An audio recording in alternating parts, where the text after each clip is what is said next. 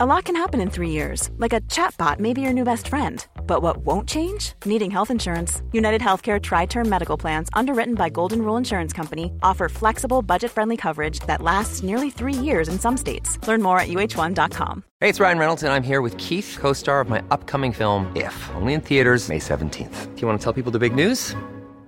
All right, I'll do it. Sign up now and you'll get unlimited for $15 a month in six months of Paramount Plus Essential Plan on us. Mintmobile.com slash switch. Upfront payment of $45 equivalent to $15 per month. Unlimited over 40 gigabytes per month. Face lower speeds. Videos at 480p. Active Mint customers by 531.24 get six months of Paramount Plus Essential Plan. Auto renews after six months. Offer ends May 31st, 2024. Separate Paramount Plus registration required. Terms and conditions apply if rated PG.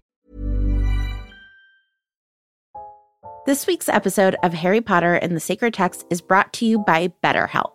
BetterHelp is a mental health platform that provides direct online counseling and therapy services via web or phone text communication. You don't even need to use Floo powder in order to access a therapist through BetterHelp.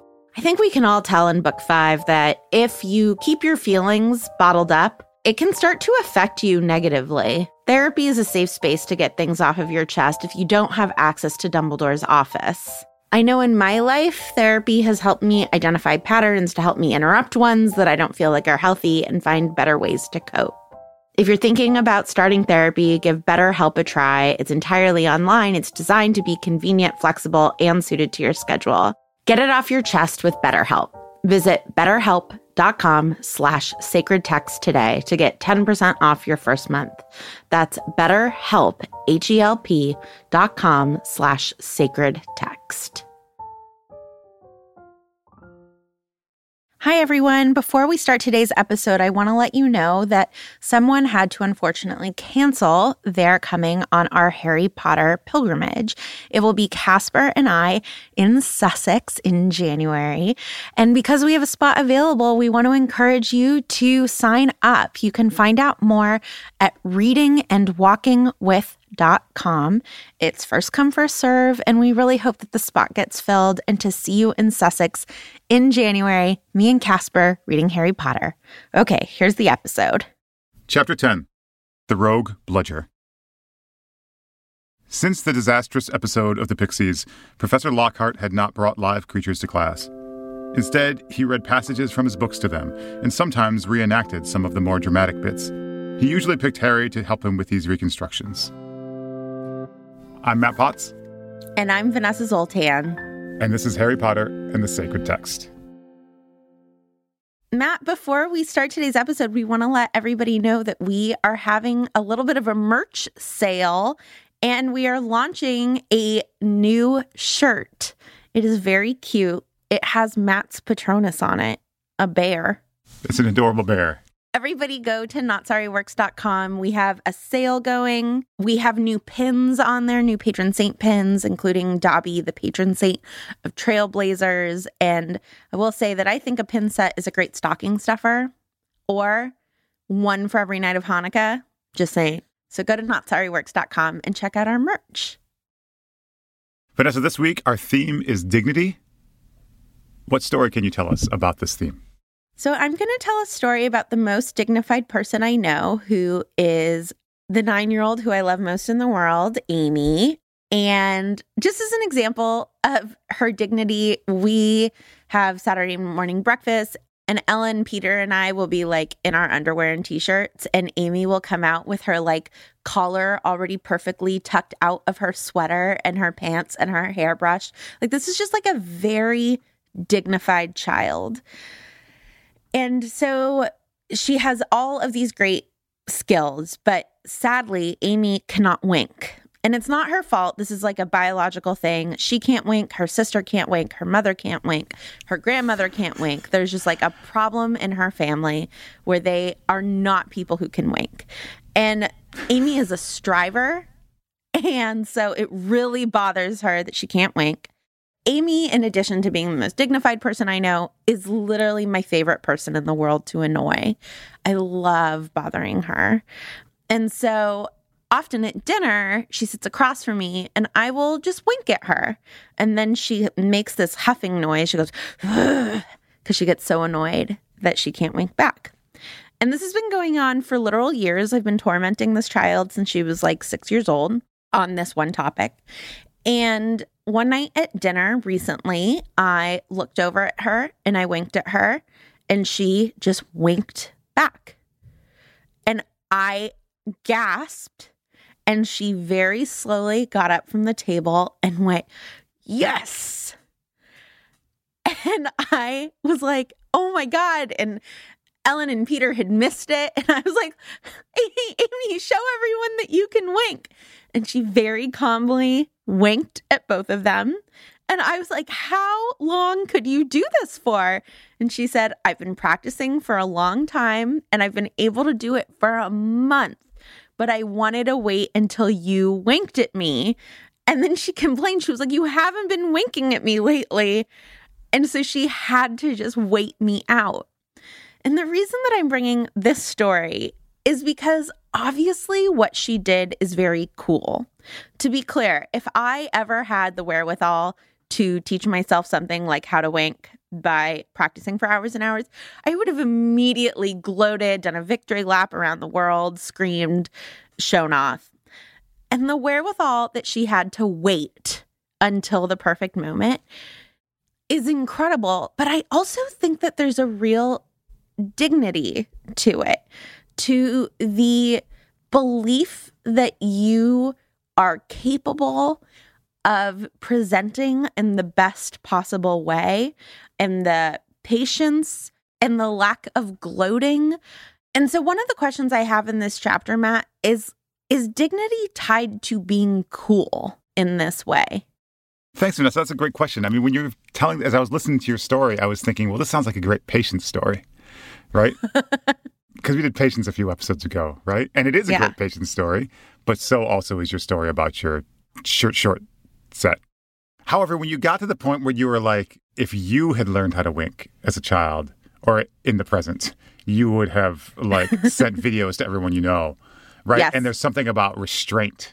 That restraint that you said the like the the restraint from gloating, that kind of self possession, like you need this more than me, and so I'm gonna wait. Like that's the kind of that's I think that's what you mean by cool, right?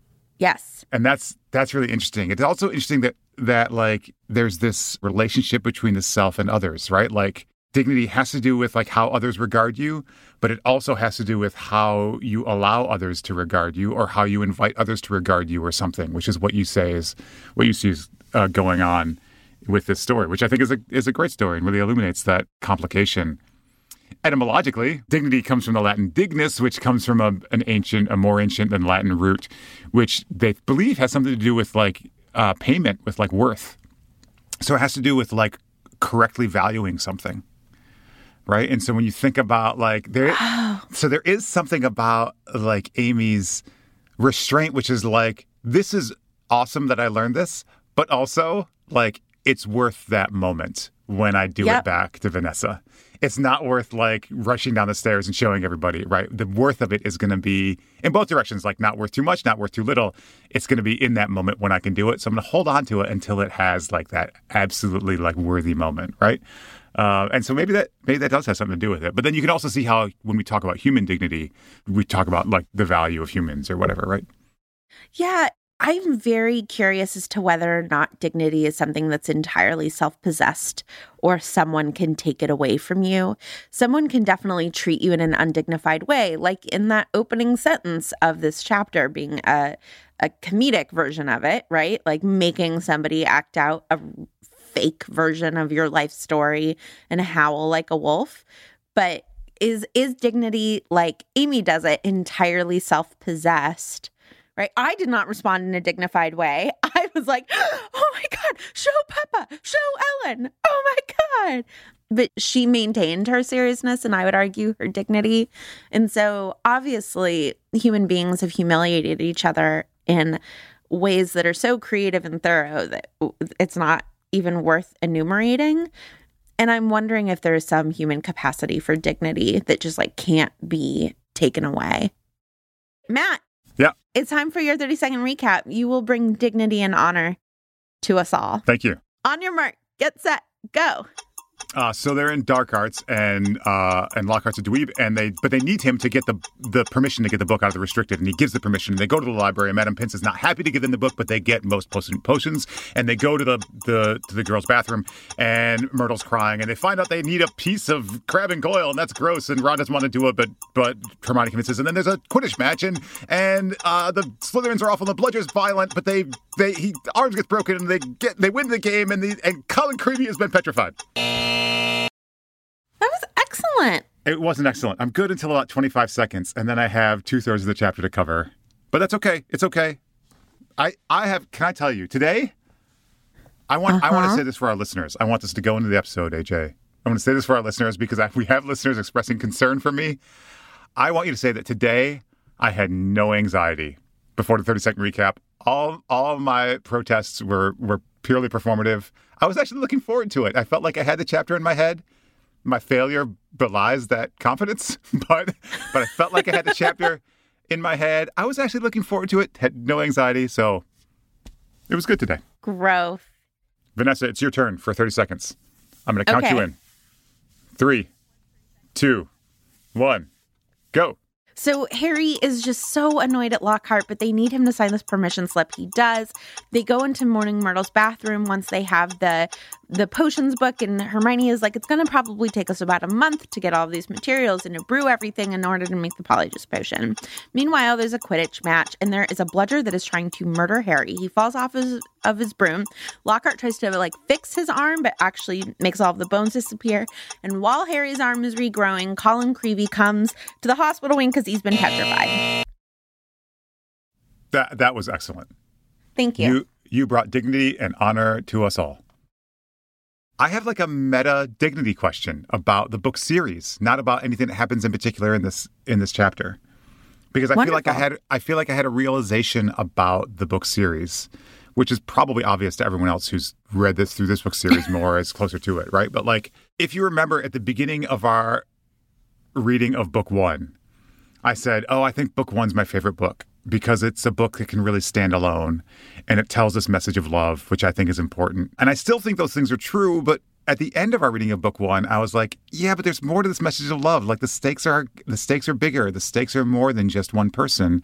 And what I see happening in book two, and I don't think I noticed this the first time I read through this with my kids, is how book two really is the book that sets up the whole series, not book one right? Book one, we have the lesson of love, and love is kind of the redemptive arc of the full seven book series. But in book two, with the emergence of the questions of wizarding supremacy, with those really coming to the fore, and in so many ways in this book, with both house elves and those who are muggle born, right? The the stakes of love shift from the personal to the political in, mm-hmm. in other mm-hmm. ways from the private to the public, right? Like mm-hmm. who you love and how you love others is not just a question of will it save me in my time of need, which is the question of book mm-hmm. one. In book two, it becomes like, oh, this this has stakes for creatures, for all kinds of creatures, right? And that really becomes like a question of dignity, right? Like who are we going to value? Who has worth? And what how do we protect the worth of those who who we deem to have value? And so like I really see I really understand this second book now as like as completing book 1 and also opening up the rest of the series in a in a really crucial critical way that the first book just didn't. And I think the way it does it is really related to questions of, of dignity. I think I found my new favorite Harry moment in this chapter today, which speaks to exactly what you're talking about, Matt. He, Dobby comes and visits him in the hospital wing and in is trying to convince Harry that he needs to go home, that he isn't safe here. And Harry says to Dobby, My best friend Hermione is muggle born. Yeah. I have to stay here. She's going to be one of the first people attacked. And you know, in our very first episode of Harry Potter and the Sacred Text, I talked about how I believe that sacred reading can teach us about commitment, hospitality, and loyalty of this kind, right? That I'm going to put my body in danger in order to try to make my best friend safer. And it never, somehow, never occurred to me that Harry explicitly states this thesis in this chapter. And it is his love of Hermione that takes us from personal to political for him. I think in a really yep. beautiful way. Yeah. I think Hermione actually calls that out of him in an mm-hmm. indirect way when she kind of shames Ron for complaining about having to, to drink a piece of Crabbe and Goyle, right? Like a toenail or a hair or something, right? Because that's undignified and, and Ron is grossed out by it. And Hermione's just like, okay, let's just remember the stakes, right? Yeah. And what's actually the, the valuable interest here? What's actually at stake in whether or not we get this potion, right? How much do you value me? That's the question. Like I'm the I'm the muggle-born person here. So is it worth you doing something slightly uncomfortable or undignified to protect to protect me? And I feel like the echo of that, which is I found it to be a really powerful moment, like right in the mm-hmm. text. I think Rowling has these moments where she shifts from like the humor of oh gosh, Ron has to drink a toenail to like this kind of serious moment, and the moment lands more forcefully because of that that kind of abrupt transition and then echoes through the rest of the chapter. So I really kind of heard Hermione's voice in Harry saying to Dobby, I can't I can't leave Hermione here. Yeah. What's more important, me going home and being a little bit safer or potentially right. Hermione being being murdered? Yeah, right. Yeah, this chapter really hit me hard in a way that it hadn't before. Yeah, I think I think it did me too, right? And made the whole book hit me hard, right? I think, in all honesty, to our listeners, my recollection of reading this book, I wasn't a huge fan of book two because it seemed like the voice in the wall was a little bit contrived, and the confrontation with Tom Riddle at the end didn't seem as interesting. And the flying car chapter that you didn't write, car, right? And, but but I'm starting to really like this book because I see like in this chapter, I was like, oh, the stakes have just been opened up in a serious way, and around these two moments between friends where interpersonal, individual kind of affection and friendship and love has to take on public and political consequences, right? Like it's not mm-hmm. just about you and me. It's not just about our friendship, or our friendship actually has implications in what we do with the whole community. And that just opens up in this chapter. I think you're right. And totally related to questions of dignity. Again, like who are we going to protect? What lives are worth saving and protecting? And at what cost?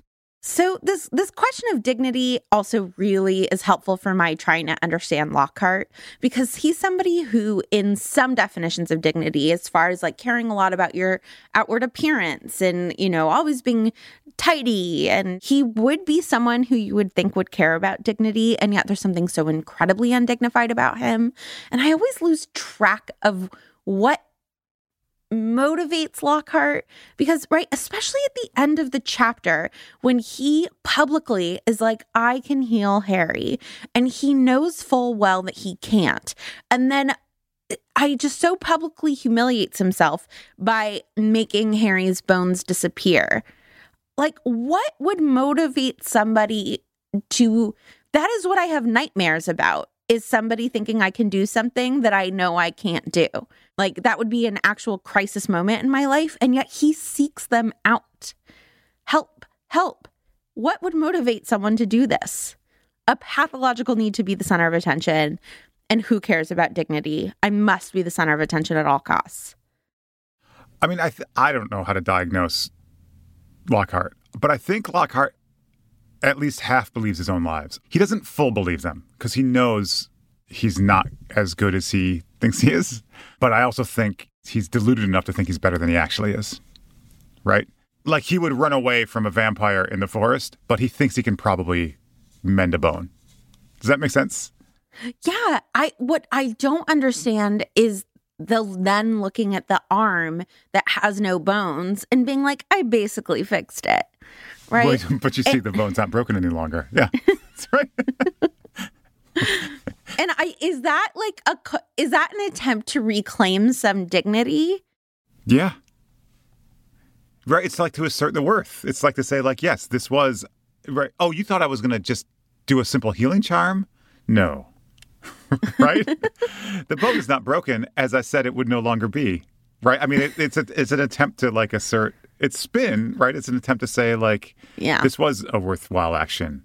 Right. You just misunderstood what I was up to or something. Right. I think the thing about Lockhart is like, again, around this question of if dignity is about worth, recognizing the worth of others, I don't think that he's kind of sinisterly intends Harry any harm in this moment. He doesn't want to make him have to take Skele-Gro and go through all this pain in the hospital ward, right? He actually wants to mend the arm.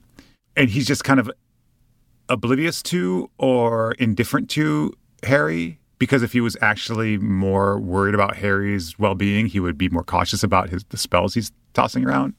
But we know by the end of the book this kind of need for self-preservation does become sinister because he's willing to obliviate Harry and Ron at the end of the book. And you get the sense that this is something he's done before in order to protect his stories, right? So there's a point at which his indifference does become sinister, where indifference to another's worth or indifference to another's inherent dignity in one moment it's relatively harmless and the next moment it causes some pain as in the case of the Skele-Gro and in, the, in another moment it becomes you know kind of super destructive and even violent. And so like when that indifference escalates how long people hold on to that indifference? You know that's that's a different question. I think people can can in everyday moments be indifferent to the needs of others or the worth of others. But when confronted with the reality of other suffering can be shocked back into like paying attention right?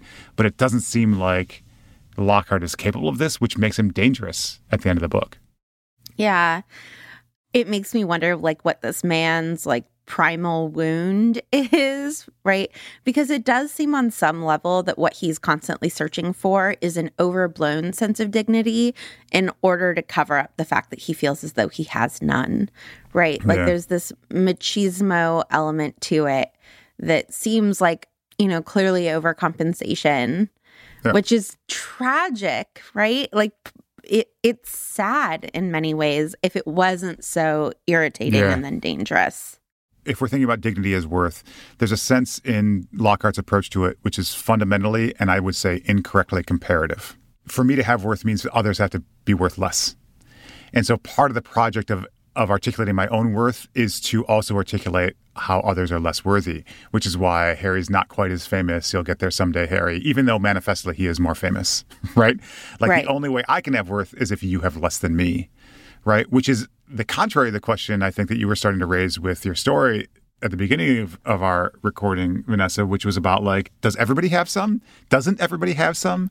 That doesn't depend upon our comparative worth to others, but just is worth because we have worth, right? It's not about proving that we're better than others. It's just we all got it, right? And that's not that's not the world that Lockhart lives in, right? He he needs Yeah. to prove others are less worthy.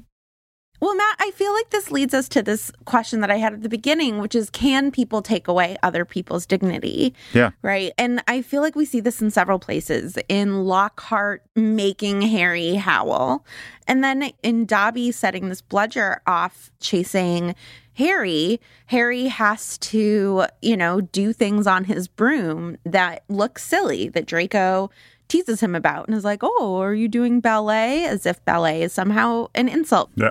Because of the traditionally considered gendered aspect of it. And so, sports, I think, gives Harry this cover of the undignified aspects of the way that he seems to be flying, right? He's doing it for this like very macho reason of trying to win a sports game. But this question of whether or not you can make others perform in a way that takes away their dignity is something that feels incredibly high stakes to me Yeah. because we as the human race really do thrive at humiliating one another Yeah. but I, I still do believe that there is something intrinsic about human dignity that even when somebody is trying to entirely sublimate you or uh, you know trying to make you look silly on your broom that there's a level of your dignity that cannot be taken away from you Yeah. I think that's right. I mean, this is the trick about dignity is that it is social, but it, we also want to say that it is just fundamental to what it means to be human. Humiliation, on the other hand, is purely social, right? I mean, like humiliation is a is based upon a construct of what the community decides is worthwhile, and if you don't live up to that, then we humiliate you, right? And that humiliation, right, is real and is felt personally and individually, right? But the part of dignity which is fundamental to the person, like we'd like to think can't be can't be compromised by that, right? There's another way to read Harry's evasion of the bludger as profoundly dignified. Right? Yeah. Look how much skill he has. Look how graceful he is. Like, I mean, to call someone ballet like while maneuvering, like that, like what is more dignified than a ballerina of any gender, right? like, Totally. like this is what I mean about it being purely social, right? The context here, which makes that gendered insult like a humiliation rather than a recognition of worth. But there's another way you could think about it, which is like if you said it differently, or if a different a different person said it, it would actually be recognizing the dignity and worth of of Harry's actions. I still remember when I was a little kid, I used to watch Mister Rogers' Neighborhood every day, and I remember a handful of episodes. And one of the episodes I remember is when Lynn Swann, who was a famous receiver for the Pittsburgh Steelers back when I was a little kid, he came on the show and he told Mr. Rogers that he wanted to show him about something he likes to do that's really important to him. You know, but like, oh, he's going to go take him to do football.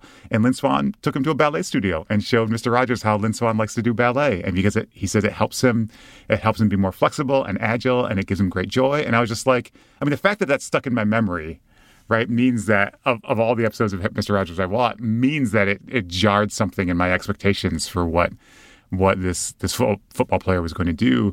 But also, again, it's all about the framing of a, a comment like this. I was thinking of Lynn Swann when I when I read this chapter because I was like, ballet like that's great. Harry Yeah. must be amazing, right? But it's clearly an insult in the situation.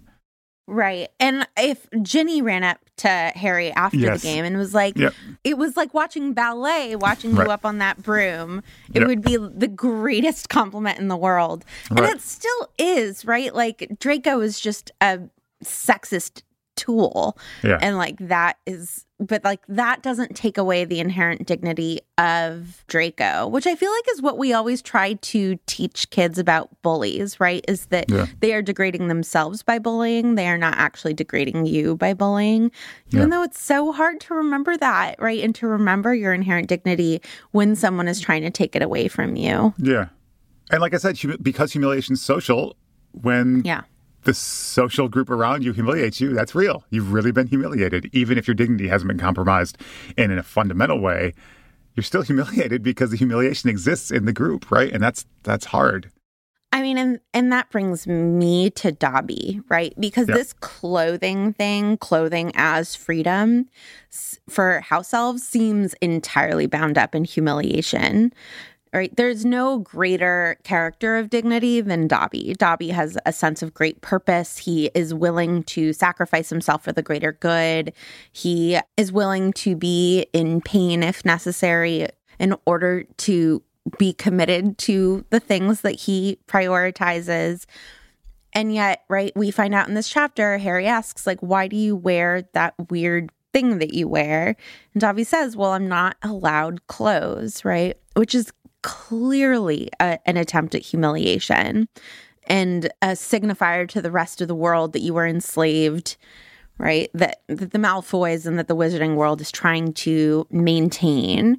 And so right like a sock right at the ability to dress yourself becomes this this sign of other people seeing you as having dignity. And so i i think there's just something very beautiful about the fact that you you can't take away Dobby's dignity. You can like not give him access to clothes and he is still going to find a way to be dignified. Yeah. Yeah, I think that's right. I think the house elves, Dobby in particular, and the house elves in general, just like once again lift up this complicated relationship between kind of fundamental dignity and like the degree to which dignity is conferred by a group, right? Because especially if it's around the question of worth, because house elves, obviously the wizarding culture depends upon house elves. And house elves have access to magic that wizards don't have access to. Like house elves clearly are worthy, worthwhile, like they have immense gifts, right?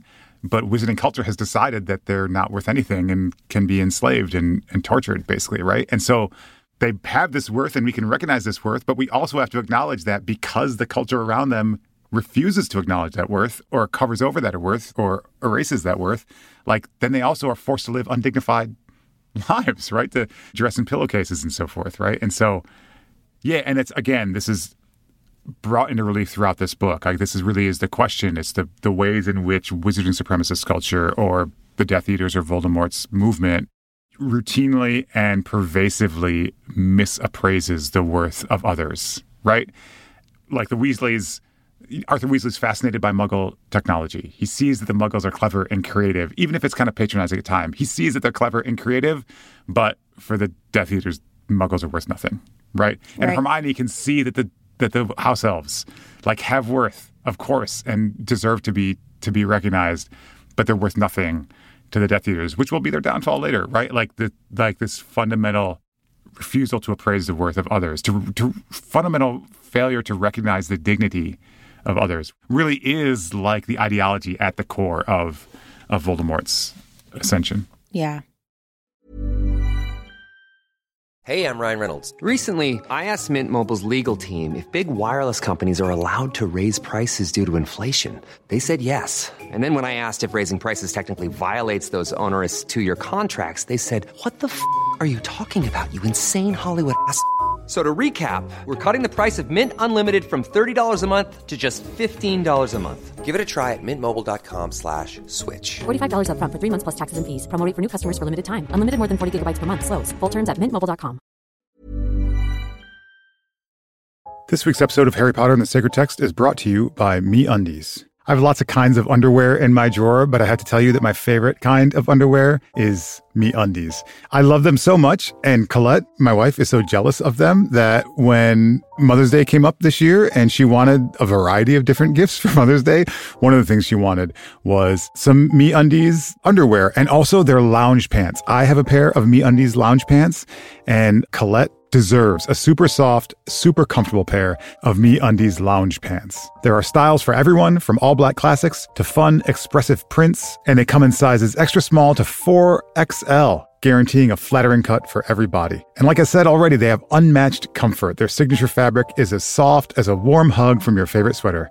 It's also breathable, stretchy, and oh so comfy, making it ideal for all day wear. MeUndies are also responsibly sourced. They use sustainably sourced materials and work with partners that care for their workers. Get 20% off your first order plus free shipping at MeUndies.com slash HPST. That's MeUndies.com slash HPST for 20% off plus free shipping. MeUndies. Comfort from the outside in. This week's episode of Harry Potter and the Sacred Text is brought to you by Redfin. Let's say for some reason you can't get back to Grimmauld Place, so you need to find a new home. If you're like me, you would go to Redfin. Redfin updates their listings every two minutes and sends you personalized recommendations, so finding the home that's perfect for you has never been easier. If you see something you like, just book a tour straight from the app. And when you're ready to buy, an experienced local Redfin agent can guide you through the whole process. And if you're looking to sell, Redfin agents know how to get you the best price possible for your home. That's because they sell twice as many homes as other agents. With a listing fee as low as 1%, Redfin's fees are half of what others often charge, which means you'll have more money to put toward your next home. They even have a function where Trelawney will tell you whether or not she can see you in this house. Redfin. It's how Molly found the burrow. Download the Redfin app to get started.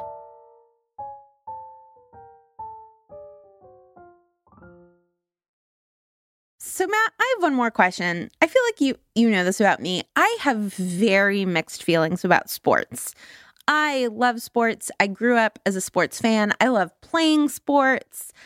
And yet professional sports and the like the way that we expect people to risk their bodies and their lives for sports, the fact that it is often a tremendous amount of mental anguish that goes into professional athleticism, right? Like, I have profoundly, profoundly ambivalent feelings about sports.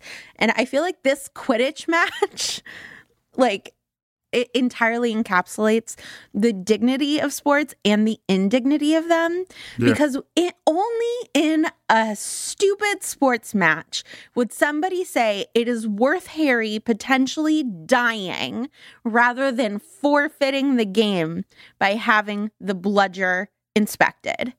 And like that is such a particular form of logic that I- I- drives me just up the wall with Yep. incredulity. And yet, like, Harry gets celebrated for it. Absolutely. Without a doubt, they should go to Madame Hooch and be like, this bludger, right? Like, Yeah. and instead, they're just so afraid of being mocked by Slytherin and being publicly humiliated Yeah. that they would rather Harry die in glory. Yeah, I, I agree, Vanessa. I also love sports, and I think probably with less ambivalence than I ought to and less ambivalence than you. But I have to say, like, a couple of favorite moments in this chapter Harry's moment talking to, to Dobby, Hermione's moment talking to Ron. But my, my third moment was George saying to Oliver, like, it's your fault that he's willing to keep doing this because you're the one that said, get the snitch or die trying, right? Like, and I love that George is just standing up for Harry in that moment and like seeing the stakes accurately in that moment. Like, this is dangerous. We need to stop. The Slytherins are idiots. Who cares if they if they ridicule us, right? Like, I love how clear-eyed George is in that moment and how clear he makes the stakes. You know, having played sports in high school, like you also just you love to play. Yeah. You just love to totally. play sports. And so, like Harry, I know he's scared, but also he loves it. Right. And there's also something about recognizing the fact that this he's doing something he loves, which makes it more complicated for me than just saying, oh, this is your body's been compromised by social structures around you that put you in this position. All that is true, and we should be critical of that. But I think we also have to listen to the person who's playing who says, I love this. Don't don't ask me to stop. Right. And so like it's tricky. I also just would like to say, I think that this is a structural problem. It should not be that you have to forfeit in order to get the bludger inspected. Like, this Yes. is a rule problem. Right. You should be able to ha- say, this bludger is broken and not have it be a forfeit. Ugh. I agree. Also, I why are these all intramurals? Like, why don't they play other Yes, wizarding schools? like, build. schools. Let's be all on the same team instead of instead of like at each other's throats. I don't know. Also, it means that there are only like six games a year I know. and that you only play in three of them. It's so, ugh. Just to be clear, once again, everybody, Harry falls, breaks his arm, and is in so much pain, he faints. Quidditch. Quidditch.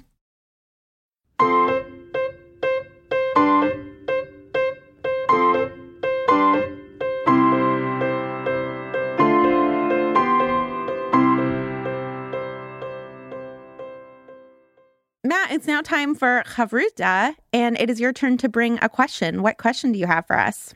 Thanks, Vanessa. Here is my question. It's a difficult one. It's I mean, maybe our conversation so far uh, betrays that it's on my mind, but the question is, how much should we sacrifice for one person? Or how much is one person's life worth against others, right? And I'm thinking about this partly because I'm reading book seven with Sam right now before bedtime. And so this question comes up a lot. But to keep it in this book, I'm thinking about Dobby and Dobby just pleading with Harry, go home, Harry Potter, go home. And then right afterwards, Colin Creevey is brought in, petrified, spared from death only because he's always got his eye on his camera. And I feel like, Dobby, you are already using magic in an illegitimate way, at least by the laws of the wizarding world. You're already using your magic to protect Harry. Why didn't you just shut down the school? Why did you let anybody board? Why did you let anybody board Hogwarts Express? Like, if you know the Chamber of Secrets is going to be opened, why is Harry the one that you want to protect rather than the whole school, rather than the whole, all these, all these children who are going to Hogwarts? So the question is, how much is one life worth? I mean, I think my answer is Harry's answer to Dobby. I think this is maybe why this question was l- raised up for me because I think Harry's answer to Dobby, Hermione's here, I can't leave, by implication is also the whole school should be closed to everyone, not just to me, right? And so the answer, what is one life worth, is as much as every other one, right? And so we need to go about the business of, of protecting them all.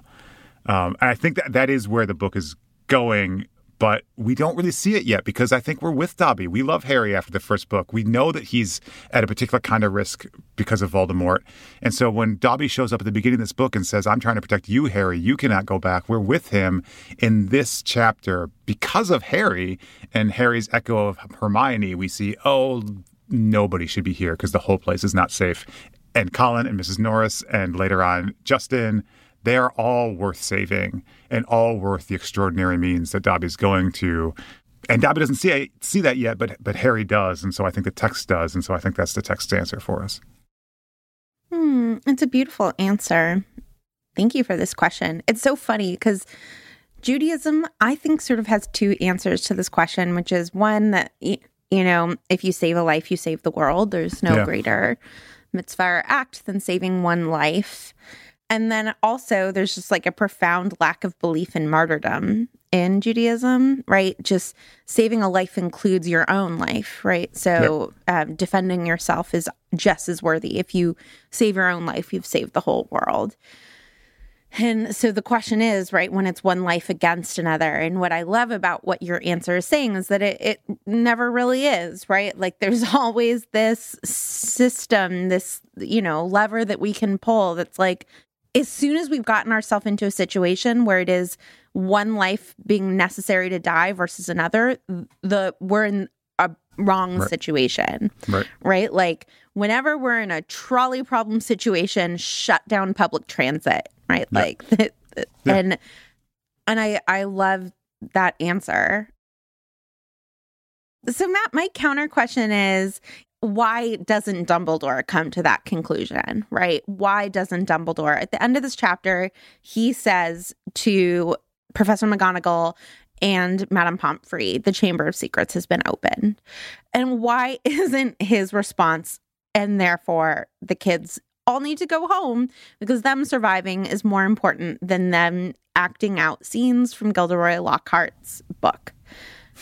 And there's obviously a narrative answer, right? Which is that it's more fun to have everyone together at Hogwarts.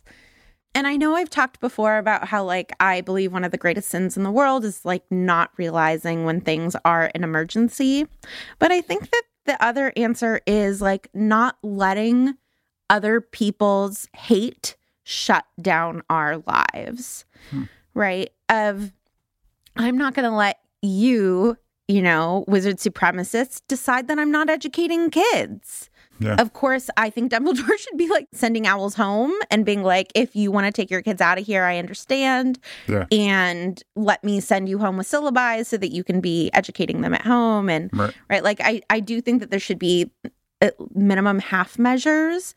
Yeah. But I also think that one of the most beautiful and most dignified things that the human race does is stand up in the face of bullying. You know, there are stories of people in concentration camps fasting for Yom Kippur, right? Like, of even when you are starving and only given sort of one cup of soup a day, saying, I am going to abstain from eating even that in order to observe the thing that you are persecuting me for, I think is really beautiful. And so. Dumbledore saying, Well, I'm just going to educate Muggleborns even more, Yeah. I think is in and of itself a beautiful act. Yeah, that's a great answer because I hadn't. When you first asked your question, I went the other way. I was thinking this overconfidence. It's them. It's the little bit of Lockhart in all these wizards, which is like, oh, we got it. This is the safest place in the wizarding world. We can protect these students, even though the evidence that they can't is right in front of them. But I like your answer so much more. Right? It's the. I was going to say it's like the keep calm and carry on, which is so famous from the Blitz. But there's something more about it, which is like I think the the gloss you put on it, which is like if we stop educating Muggleborns, then you get what you wanted, right? No, we are Right. gonna we're gonna keep them safe. We got to keep them safe, but we're not gonna let you tell us who gets a Hogwarts education. We're gonna actually give the Hogwarts education to the folks who who deserve it, which is everybody who's here, right? And maybe even some people who aren't here, right? But but but yeah, that's that's that's a great answer to your question. Well, Matt, thank you so much for that really beautiful question. I'm really grateful. Thanks for your question and your answer, Vanessa. I'm really grateful too. Our voicemail this week is from MJ. Hi, Vanessa, Ariana, Matt, and the rest of the HPST community and team. This is MJ calling from Portland, Oregon, having just read Chapter 6, Gilderoy Lockhart, in which we meet Justin Finch Fletchley and Colin Creevey, who both take a moment to share some details about each of their respective parents' reactions to their admission to Hogwarts. Justin's mother had hoped that he would go to Eton. Colin's father, as a milkman, was also surprised. And I want to send a blessing to both of those parents, as well as to the Granger parents and the many other offstage characters who are muggles whose loved ones are magical children. And I want to bless them for the immense work that those families must have done while dealing with and processing the the fact that their children have an element of their identity that they never could have understood before and that differentiates them from the rest of the family. And not for nothing puts them in grave peril as they attend school and that's especially true for Justin and Colin later in this book and continually for Hermione. The only other families that we really get a close look into as they deal with this dynamic uh, is Lily Evans' family, which doesn't go particularly well, and and the Dursleys. Um, so I'm just thinking about the the families that have done the work in order to support their children in doing this thing that they need to do in order to live to their fullest potential. It almost makes me wish that Hogwarts took the time to put those families in touch with one another to create some kind of affinity space so that uh, these families could learn from one another, find support from one another, and also lean on each other rather than tasking their children to do some of the emotional labor involved in um, the the anxiety that must come with being a muggle with a magical family member. Um, kind of like a flag situation, you know? Anyway, I'd love to know if that sparks anything for you all. I love the podcast. It is a balm, truly. MJ, thank you so much for that voicemail. I, I think it's so wise and so perceptive, and uh, and the the interpretation you make of it or the gloss you put on it is so so useful. You know, I spent a lot of the first book identifying with Hermione's parents because I also have a daughter who's 11 who's going to a new school, and that was very stressful for me. And I just imagine, oh my gosh, what if we had been sending Cami to boarding school? And what if the boarding school had been around, as you really nicely phrased it, MJ, around like an identity that was absolutely foreign to our family or new to our family, and that set our child apart and put them within a new community. Like all those things. Like I think about Hermione's parents on the platform at King's Cross at on platform nine and three quarters, and like what is going on in their heads and how much they're doing to hold it together and just do the best thing for their daughter. And the the way you describe it and the way that you describe what so many of these parents must be going through is really well stated and really apt. So thank you, MJ. Yes, MJ, thank you so much for that really beautiful voicemail.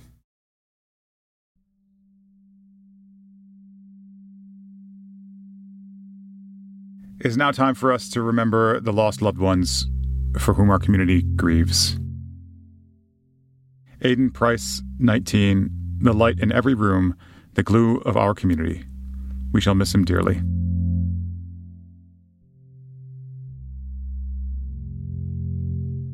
Nell Ewing, 76, a mother, grandmama, and voracious reader.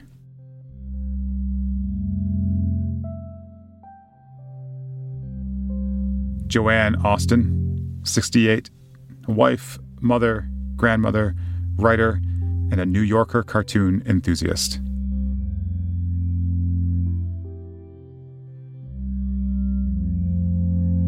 Arlo Philip. Seven days. Born 11 weeks early. A first child, grandchild, and great grandchild.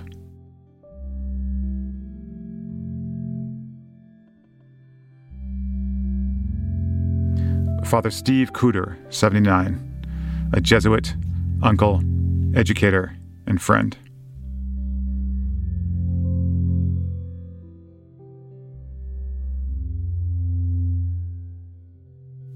And Melinda Ann McKnight, 78, beyond kind, the best listener. Let light perpetual shine upon them.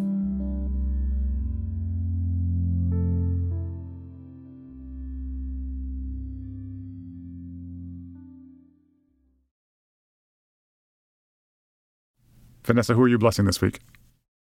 I feel like MJ's voicemail really set me up beautifully for this. I want to bless Colin Creevey's dad. We know that he is a milkman who is new to this world and he's been very supportive of his son going to Hogwarts.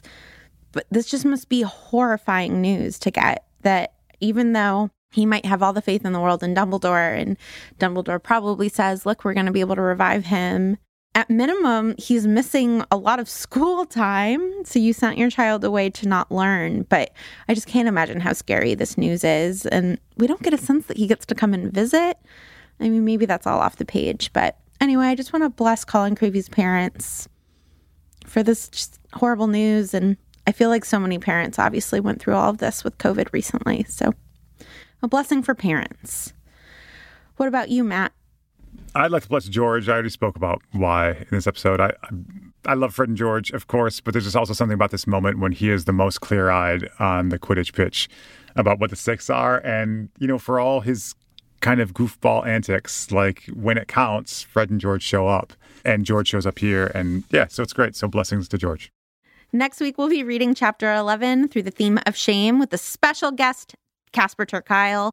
Just a few reminders before we give our thanks today. We have a Frankenstein pilgrimage with Dana Schwartz and me and the Colette Potts all going on this trip. Find out more at notsorryworks.com. We also have a tarot as a sacred practice class with Naomi Westwater, who's been a guest on this show and has run our Wizard Supremacy class, where you can also find out more at notsorryworks.com. And then we have a merch sale, including our new t shirts with Matt's Patronus, all at notsorryworks.com. We have been produced, as always, by Not Sorry Productions, a feminist production company. Our executive producer is Ariana Nedelman. We're edited and produced by AJ Yaramas. Our engineer is Erica Wong. Our music is by Ivan Paizow and Nick Bull, and we are distributed by ACAST. Special thanks this week to MJ for their voicemail, to Lara Glass, Julia Argy, Gabby Iori, Nikki Zoltan, Casper ter Kuile, Stephanie Paulsell, and all of those who sent in the names of their loved ones this week.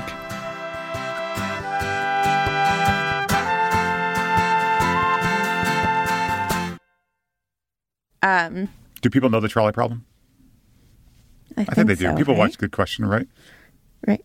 Y- you mean The Good Place? The Good Place, I meant. Yeah, Good Place. Sorry. it's a good question. The good, the good question is one of the things that people call the real question. I know. people never remember the name of that podcast. Pe- By People The people, Real Place, including right? my mom. my mom's like, "Ugh, I loved this episode of Good Questions." I'm like, "Thank you." So it was called. Thanks, Good Mom. Questions is a good name for a po- podcast. Probably.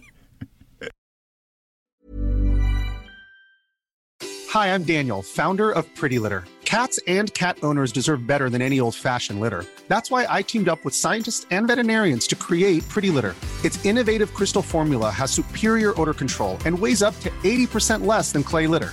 Pretty Litter even monitors health by changing colors to help detect early signs of potential illness. It's the world's smartest kitty litter. Go to prettylitter.com and use code ACAST for 20% off your first order and a free cat toy. Terms and conditions apply. See site for details. Imagine the softest sheets you've ever felt. Now imagine them getting even softer over time. That's what you'll feel with Boll and Branch's organic cotton sheets. In a recent customer survey, 96% replied that Boll and Branch sheets get softer with every wash. Start getting your best night's sleep in these sheets that get softer and softer for years to come. Try their sheets with a 30-night guarantee. Plus, get 15% off your first order at bollandbranch.com. Code BUTTERY. Exclusions apply. See site for details. Even when we're on a budget, we still deserve nice things. Quince is a place to scoop up stunning high-end goods for 50 to 80% less than similar brands. They have buttery soft cashmere sweaters starting at $50, luxurious Italian leather bags, and so much more. Plus, Quince only works with factories that use safe, ethical, and responsible manufacturing. Get the high-end goods you'll love without the high price tag with Quince. Go to quince.com slash style for free shipping and 365-day returns.